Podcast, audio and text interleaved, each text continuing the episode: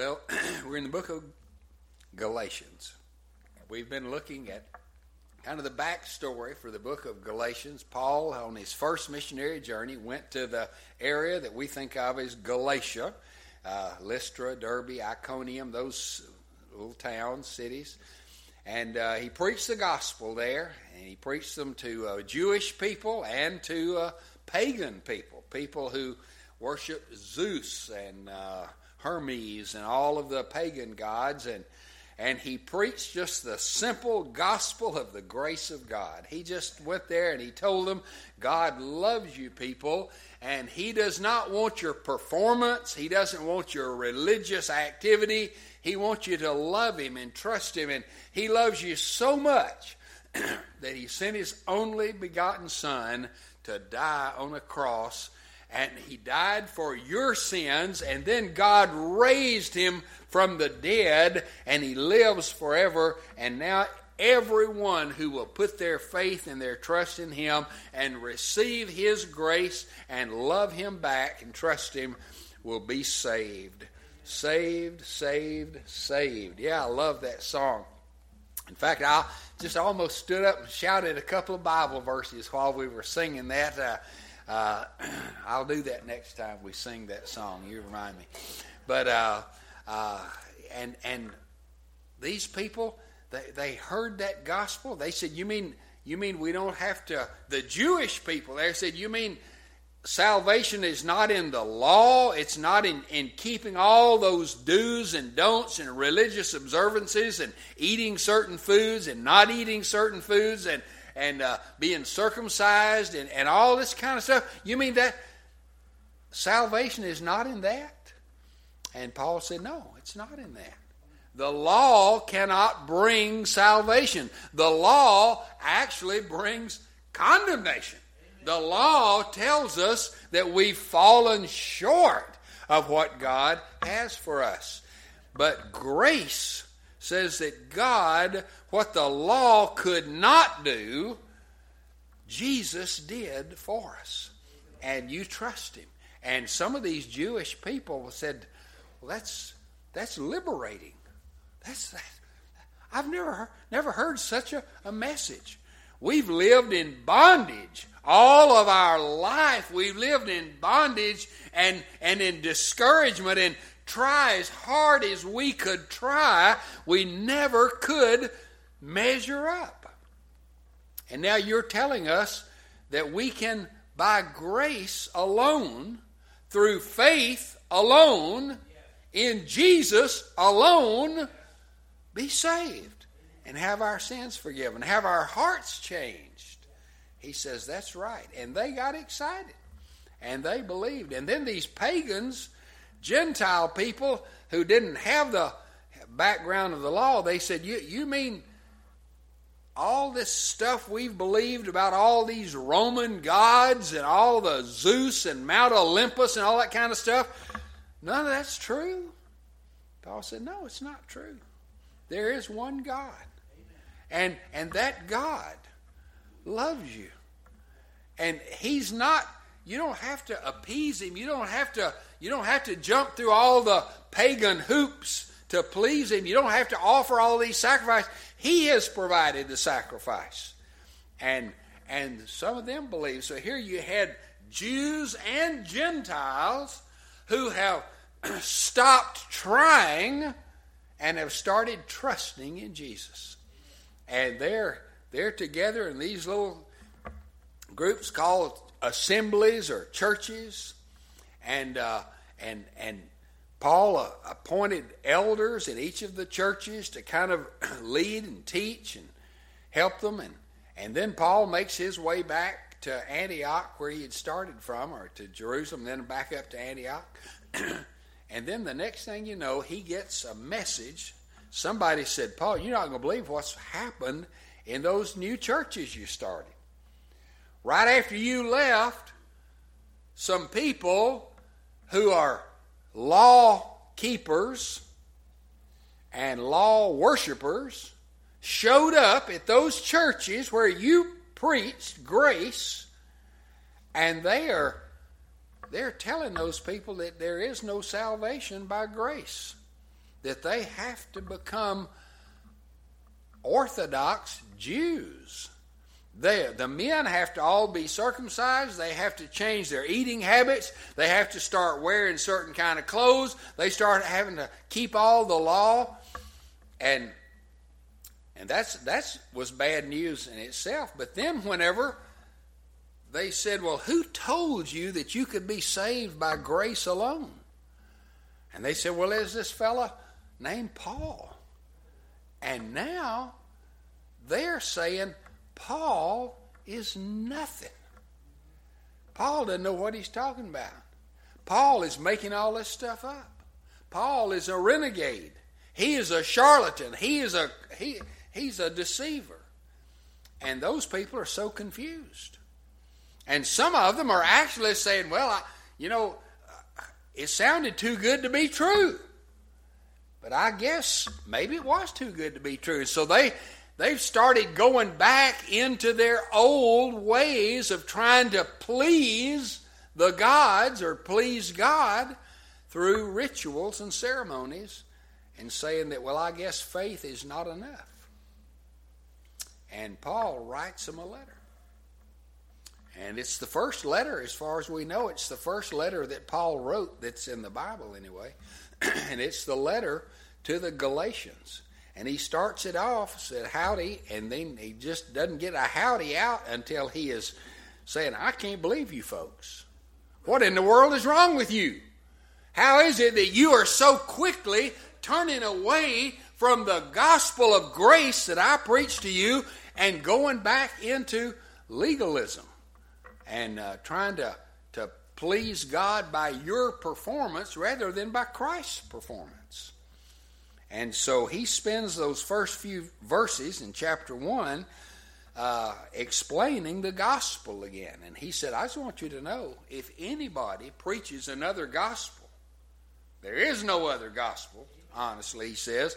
But if anybody comes to you, even if I were to come back to you and preach some other gospel, or even if an angel from heaven came and preached some other gospel, like he did to Joseph Smith, and uh, founder of Mormonism.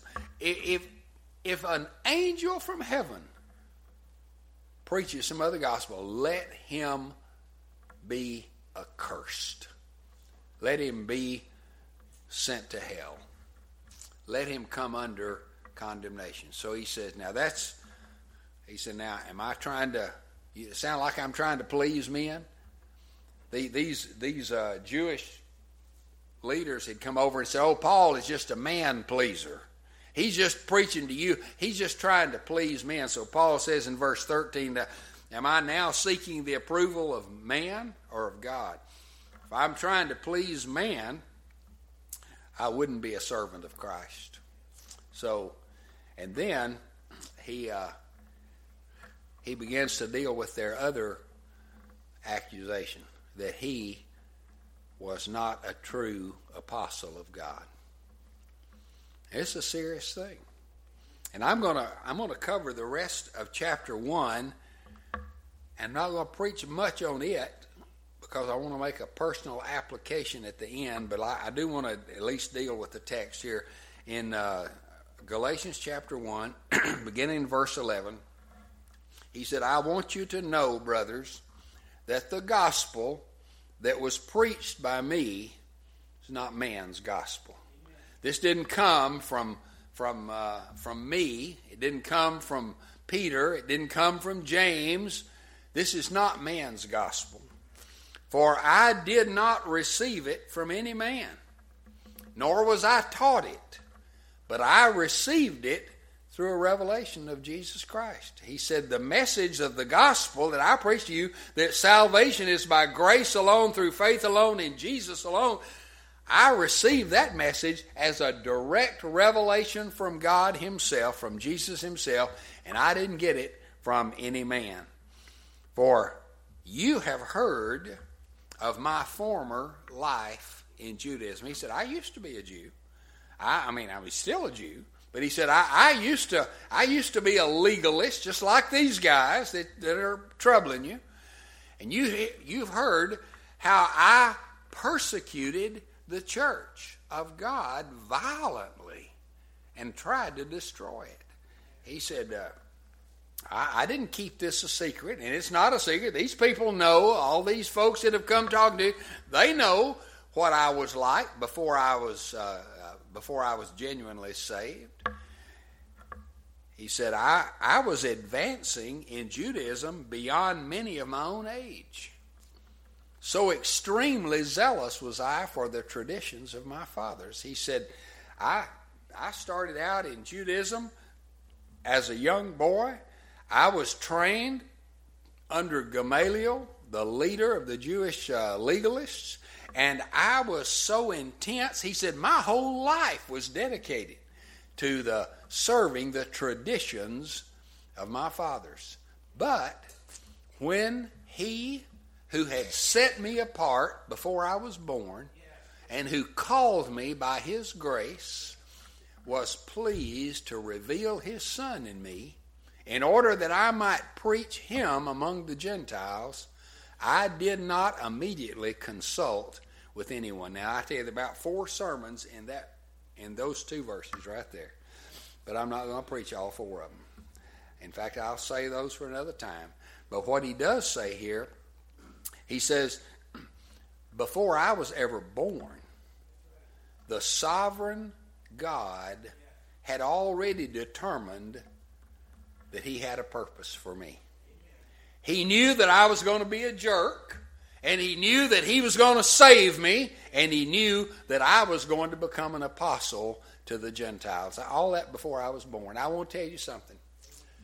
God had a plan for your life, not the day you were born, but before you were born. And I tell you right now, and I just another whole sermon on against abortion. But I tell you what, whenever people in America are justifying and legalizing the ending of human life before it's born or even the day after it's born, that's what they're doing now, they're messing with the gift that God gives, which is the gift of life. And I tell you, the yeah, amen. and the fact that you survived and that I survived and that we got here is by the grace of God and by the purpose of God. And Paul said, God who set me apart before I was even born and then called me by his grace. Just getting born didn't get you saved. You know that? Being born again gets you saved. And how do you get born again? It is by the grace of God. And that's what Paul is emphasizing here. And I just, oh, I just want to preach on all these, but I, I want to get to a point that I want to make later in the message. And then, when he was pleased to reveal his son to me, how, how does anybody get saved? You cannot argue anybody into salvation. You cannot even persuade them into salvation. You can witness to them, you can share the gospel with them, and that is what we do, but it is God who has to reveal salvation to them. God has to save them. I just, uh, over the years, I've witnessed to people. There was a, a barber here in Dallas years ago that I used to just I'd go get my hair cut by him because he was lost and I wanted him to get saved I knew his family and they wanted him to be saved and I would just go and witness to him and witness to him and I would tell him about Jesus and I would draw pictures and I would do all kinds of stuff and then I'd say, well, Jim, what do you think about that? And he'd look at me and he'd say, well, my daddy was a deacon. I said, well, we're not talking about your daddy. And we're not talking about deacons. T- what do you think about this? Well, my grandmother was, uh, and I think, he's so dumb. I, he he didn't even know what we're talking about. And I tried and tried, and, and even when we moved off to Tennessee, he was one of the last people that I went to see. And I said, Jim, Just, I want you to be saved. And he just looked at me like a calf looking at a new gate. Just couldn't figure out what I was even talking about. And I felt like I had failed because I wanted him to get saved. We hadn't been in Tennessee but about a year. He called me up one night. He said, Nick, I need to get saved. I said, Hallelujah, you sure do. And and he said, I'm give me your address. I'm going to drive 500 miles to your house and so I can get saved. I said, well, you can get saved over the phone. No, he said, I want to do it right there in your living room. And he drove to our house. To make a long story short, that night, Jesus revealed himself to Jim Day. And he got saved that night. And I just was so happy. And and I, I, I just thought, you know, I tried for two years to show Jesus to him, and I couldn't do it. Why? Because lost people are blind, for one thing, but they're worse than blind. They're dead. I mean, a dead person's blind too, right? And if a blind person you might be able to do some surgery on their eyes and, and help them see, but a dead person, you just can't open their eyes. But there is somebody who can. God can open their eyes. And Paul says, you know what? I was I was persecuting Christians. I hated everything they were teaching. I couldn't stand the name of Jesus. And then when it pleased God to reveal his son to me in order that I might preach him among the Gentiles. That's how I got saved. And friend, I want to tell you, we all have relatives. We all have, we were talking in Sunday school about relatives that don't believe in God, they don't believe the Bible. We could we could argue with them. I met with a guy two weeks ago, said he's just an atheist, you know, agnostic at, at best. And I, I went through all of the, what we call apologetics with him explaining the gospel to him. But all the time I'm sitting there in my office, I'm, I'm, I'm, while I'm talking to him, I'm saying, Jesus, please open his eyes. Raise him from the dead. I can't do it. I don't have the ability, and he certainly can't do it. Only you can do it. And uh, now he, I wish I, you know, it'd be a great preacher story if I could tell you. And he got saved that day. He didn't, but I'm still praying for him. We're going to meet again, and I'm just praying, Lord, open his eyes, reveal your Son to him. And Paul says, when that happened to me, I didn't consult with anybody. I didn't uh, immediately go up and I didn't I didn't go up to Jerusalem to those who were apostles before me. In fact, I went away, this is verse uh, 17. I went away into Arabia. That is out in the desert. And I was there and and he's going to imply here and later in another place, who's there for 3 years just out in the desert. What do you think Paul was doing out in the desert for three years? I think he was rereading his Bible. He was going over all the stories in the Old Testament, we call the Old Testament, and saying, Well, look at there, Jesus is here. I never saw it. And that that sacrificial lamb sacrificed on the Day of Atonement, well, that's a picture of Jesus, isn't it? Well, that, that ram caught in the thicket when Abraham took Isaac up to that's Jesus, isn't it? And and he's just studying all the Bible again. It was just the Old Testament. He hadn't written the New Testament yet, and uh, and but he's studying all for three years. He said he studied and studied and studied, and then after that, I, I returned again to Damascus, and then after three years, I went up to Jerusalem to visit Cephas, that is Simon Peter, and I remained with him for 15 days. But I didn't see any of the other apostles except James, the Lord's brother. And he said, In what I'm writing to you before God, I do not lie. I'm telling you the honest truth. And then I went into the regions of Syria and Cilicia. That's where Damascus. He went back, I mean, uh, Tarsus. He went back to his hometown. And I was still unknown in person to the churches of Judea that are in Christ. Said the folks down in Jerusalem didn't even know me. They didn't. They had never seen me face to face.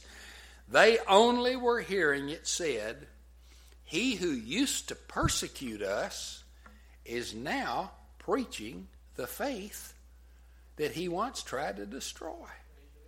And they glorified God because of me. So Paul says, That's my testimony, folks. That's what God did for me. And now why did he why did he give this testimony? Because he is wanting to validate the message of the gospel. He said, I preach to you the gospel, and you're wondering, well, who are you to tell us that we can be saved by grace alone, through faith alone, in Christ alone? And he said, Well, I'll tell you who I am. And he gives this testimony of what he was before Jesus revealed himself to him, how it happened, and then how it changed his life. And you know, that's a Christian testimony. Do you have a testimony? Do you have a testimony? Every Christian has a testimony because we all had a life before Christ. Now, in American churches today, there's a little confusion because so many kids make professions of faith when they're five, six, seven, or eight years old, which a lot, many of you did that too. And what happens at that time, generally speaking, is that they are giving acknowledgement to truth that they've heard, and many of them are genuinely converted at that age. Some are not. I was not. I made a profession of faith at age nine, got baptized. During a revival meeting, I made a profession of faith. Miss uh, Hadley, the lady, the resident Holy Spirit in our church, sat behind me, and when the invitation was given, she leaned forward and told me it was time. And I thought, time for what? And she said, It's time for you to go down. And there was a girl sitting over close to me. Her name was Carolyn Webster, and she told her it was time for her too. So we both went down. And the preacher said, Why have you come down? I said, Well, it's time. Okay. Well, the next week I got baptized. But I want to tell you something. I, nothing happened in my heart during that at, at that time. I went uh, not out of fear of God. I went out of fear of Miss Hadley. And uh, and I mean, I think I was sincere. I think I was genuine in the sense that I I went down front, shook hands with the preacher, told him it was time, and he, I don't know what he said to me. He may have shared the gospel, he may not have. But anyway, they baptized me the next week. And if you'd have asked me two weeks later, or a year later, are you saved? I'd have said, sure, I'm saved. How do you know you're saved? Well, I, I went down and I got baptized, and uh, Miss Hadley said it was time. So and if you'd asked me when I was 15, when I was cussing like a sailor, excuse me to the sailors, uh, and when I was living ungodly in every way, if you'd asked me, Are you saved? What would I have said? I'd have said, Yeah, I'm saved. In fact, I might have even swore, yes, and cursed, and said blankety blank, Yes, I'm saved. Well, how do you know you're saved? Your Language doesn't sound like you're saved. The way you're living doesn't look like you're saved. I would have said, well, because I joined the church when I was nine years old. I got baptized. Miss Hadley said it was time, and I'm a Baptist. And I believed it.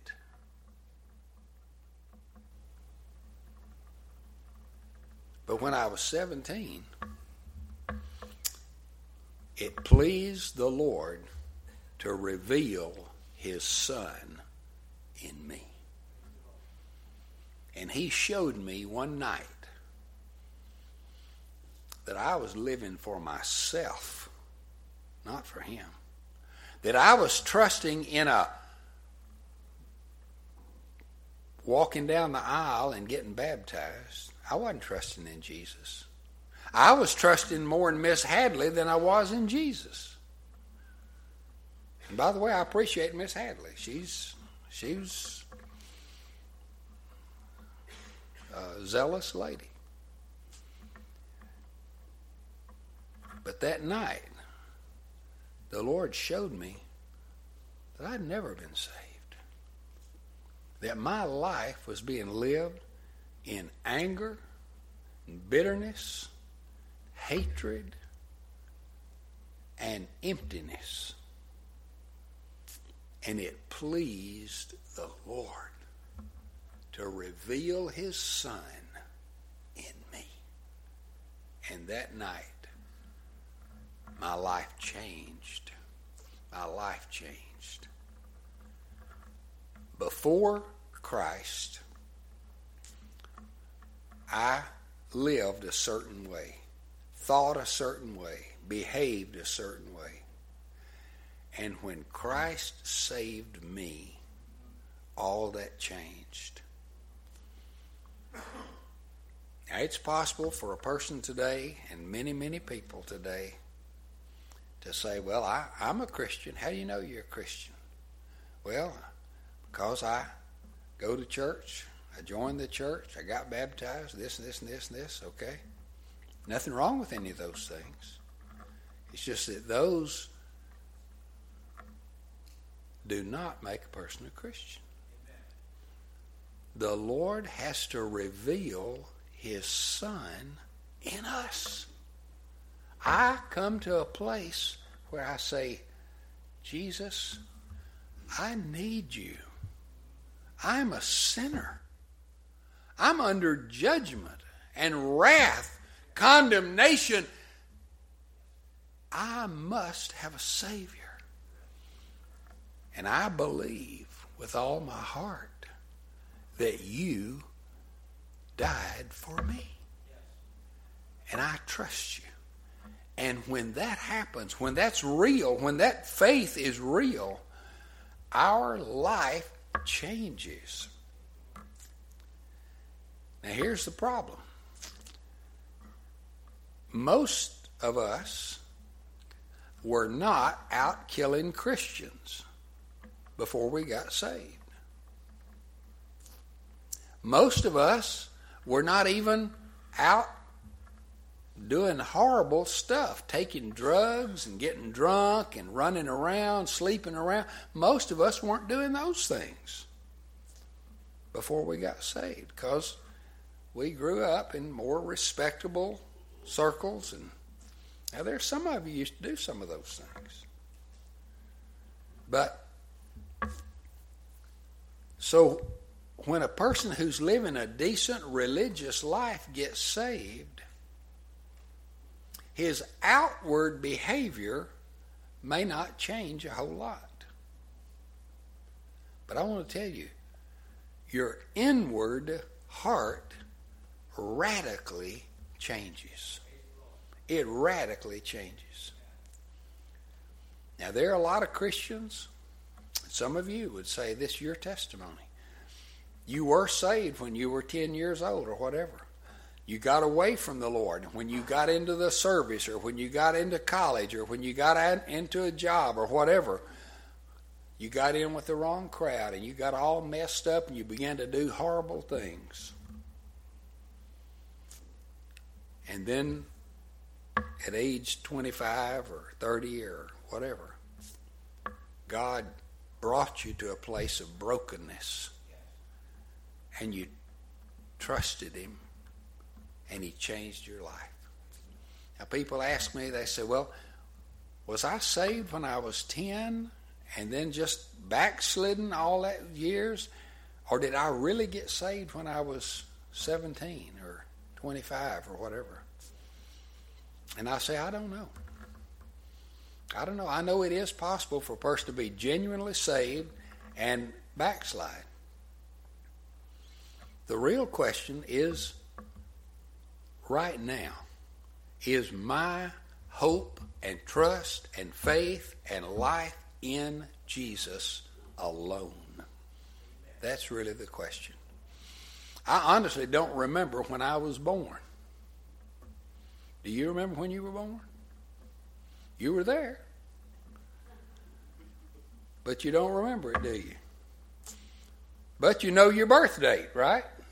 Somebody told you, though. You wouldn't know it unless somebody told you. And I believe there are people who get saved or, or make professions of faith, maybe get saved, and then later reaffirm their faith. And I don't know which of those times they were really born again. Is that confusing to you? No? And do you know what? I might have gotten saved at age nine. I don't think I did, but I might have. But I know for sure that I know for sure that my faith and my hope is built on nothing less than Jesus' blood and righteousness. I know I trust him now. And when somebody comes to me and says, Well, I'm just not sure whether I'm really saved or not, then I say, Well, then settle it today. Put your trust in him and him alone today. And you know what I'd love? I'd love for everybody here to write out your testimony in a one page, just, you know, don't take as long doing as I did this morning, but just before Christ, is, before I was a Christian, here's what characterized my life. Here's what my life was like before I became a Christian. Number two, how I became a Christian. It might have been in vacation Bible school. It might have been in a revival meeting. It might have been at home in your bed, like it was for me. It might have been uh, somebody talking to you personally. Just here's how I came to Christ. Here's how God opened my eyes. Here's how God raised me from the dead. And then the third thing is since I've been saved, here's the difference that Jesus has made in my life. I have a new purpose. I have a peace now in my life. I have love that I never had before. I have a joy that is unshakable. You think about that for just a second. All of you, are you thinking right now? Everybody thinking? Think, before I was a Christian, what was my life like? Now, you young ladies, you probably wouldn't say, well, I was out getting drunk every night and I was beating up people and I was robbing stores. No, y'all probably hadn't done any of that, have you? No? That's good. I'm glad you hadn't. But now there might be some folks, there are some people around here, not too far from where we're at now. They'd say, yeah, that's it. That's what characterized my life. I was taking drugs and getting drunk and beating people up and stealing. Let me tell you something. It does not take any more of the grace of God to save them than it does to save you if you've been a sweet, nice, decent person for all your life. And if you're not saved, you are just as much in need of salvation as that person out here who's robbing stores and killing people. That makes sense. So think about your testimony. If somebody said, How can I believe the gospel that you share with me? You should be able to say, Well, you believe it's true because God says it's true, but I want you to know changed my life.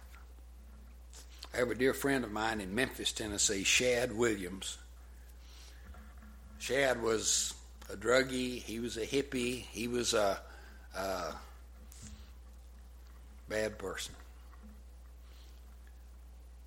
As Donald Trump said, he was a really bad person. He was a bad person. And the Lord saved him. Just saved him. It pleased the Lord to reveal Christ to him and his life radically changed. He went back and started trying to share Jesus with all of his druggy friends, and they said, uh, "Well, Shad, we we know you. We don't this religious stuff." What? He said, "Oh, you don't know me. You know who I used to be. You don't know me." And he wrote a song called "You Can't Deny the Change in Me." You can't deny. He said, "You might deny." the Bible. You might deny that there's a God, even. But he said, You know me, and you can't deny the change in me. Another friend in Memphis, in fact, he passed away just a few years ago. His name was, his name was John Bramlett. Y'all might have heard of Ronnie. Y'all might have heard of uh, Bull Bramlett. He played football. He was uh, uh, the meanest football player I think anybody ever knew. He loved to hurt people. And he spent the night in nearly every jail in every town he played in because he, he, he didn't just like to hurt people on the football field. He'd go to a bar and hurt somebody after the game was over. Everybody was scared of him. He was a little bitty fella, too. But mean, just mean. Bull Bramlett. Just type it in, Google it, and you'll get some. There's some pictures of him hitting people so hard it hurts you to watch it. And John Bramlett got saved. And I went to a meeting not long after he was saved. It was at an industrial sales place in Memphis, and there's a bunch of us there, and everybody was still scared of John Bramlett. Everybody in Memphis knew him. It was just everybody kind of tiptoed around him because he would pick a fight if he couldn't find one. But after he'd been saved for just a few months, I was at that meeting. He was drinking a cup of coffee. And somebody turned around and bumped into him and spilled that hot coffee on him and on the floor. And that poor guy looked like, Lord, I'm coming home. I just knocked the coffee cup out of Bull Bramlett's hand and burned him with hot coffee. My time is up. And John Bramlett got down on his knees and grabbed a napkin and started wiping up that coffee. And everybody just stood there. I just stood there watching. I couldn't believe it. Here's Bull Bramlett on his knees wiping up coffee off the floor instead of using this man to wipe it up, you know. That's what everybody thought he would do. And when he got up, he said to the guy, It's okay, it's okay. Everybody makes mistakes. And everybody in the room was just still standing like, This Bull Bramlett. And uh, Ron Young, who was over the meeting that day, said, uh, John, would you tell everybody why you didn't get mad and hit somebody. And John turned to all of us standing there and he says, Because Jesus lives in my heart now. Jesus lives in my heart now. And I'm going to tell you, your testimony, you may not have the testimony like Bull Bramlett, but everybody has a testimony. And you might not have been doing bad things, but you had an empty life. Somebody helped you come to Jesus, and Jesus revealed himself to you. by His grace. And now your life is characterized by something different. And if that's not true,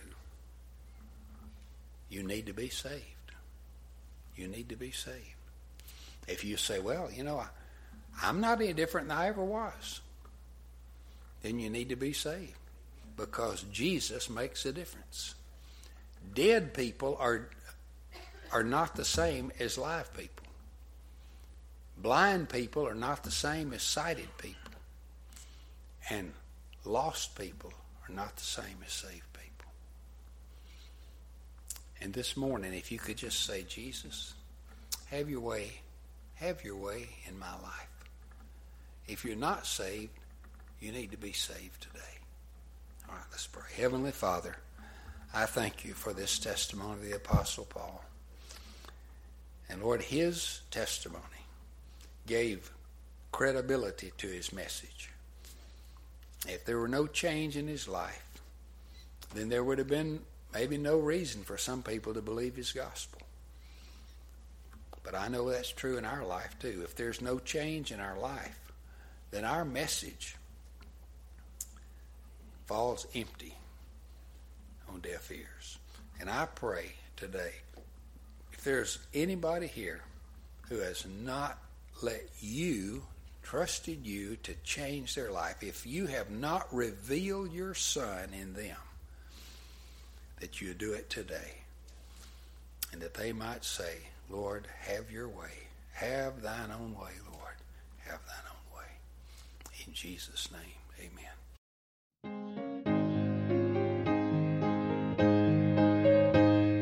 Thank you for listening to today's podcast. We invite you to like us on Facebook or visit our website, www.bearcreekbaptist.org. If you're not a member of another church, we would like to invite you to join us in person and get to know us and let us get to know you. Have a great week and may the Lord richly bless you.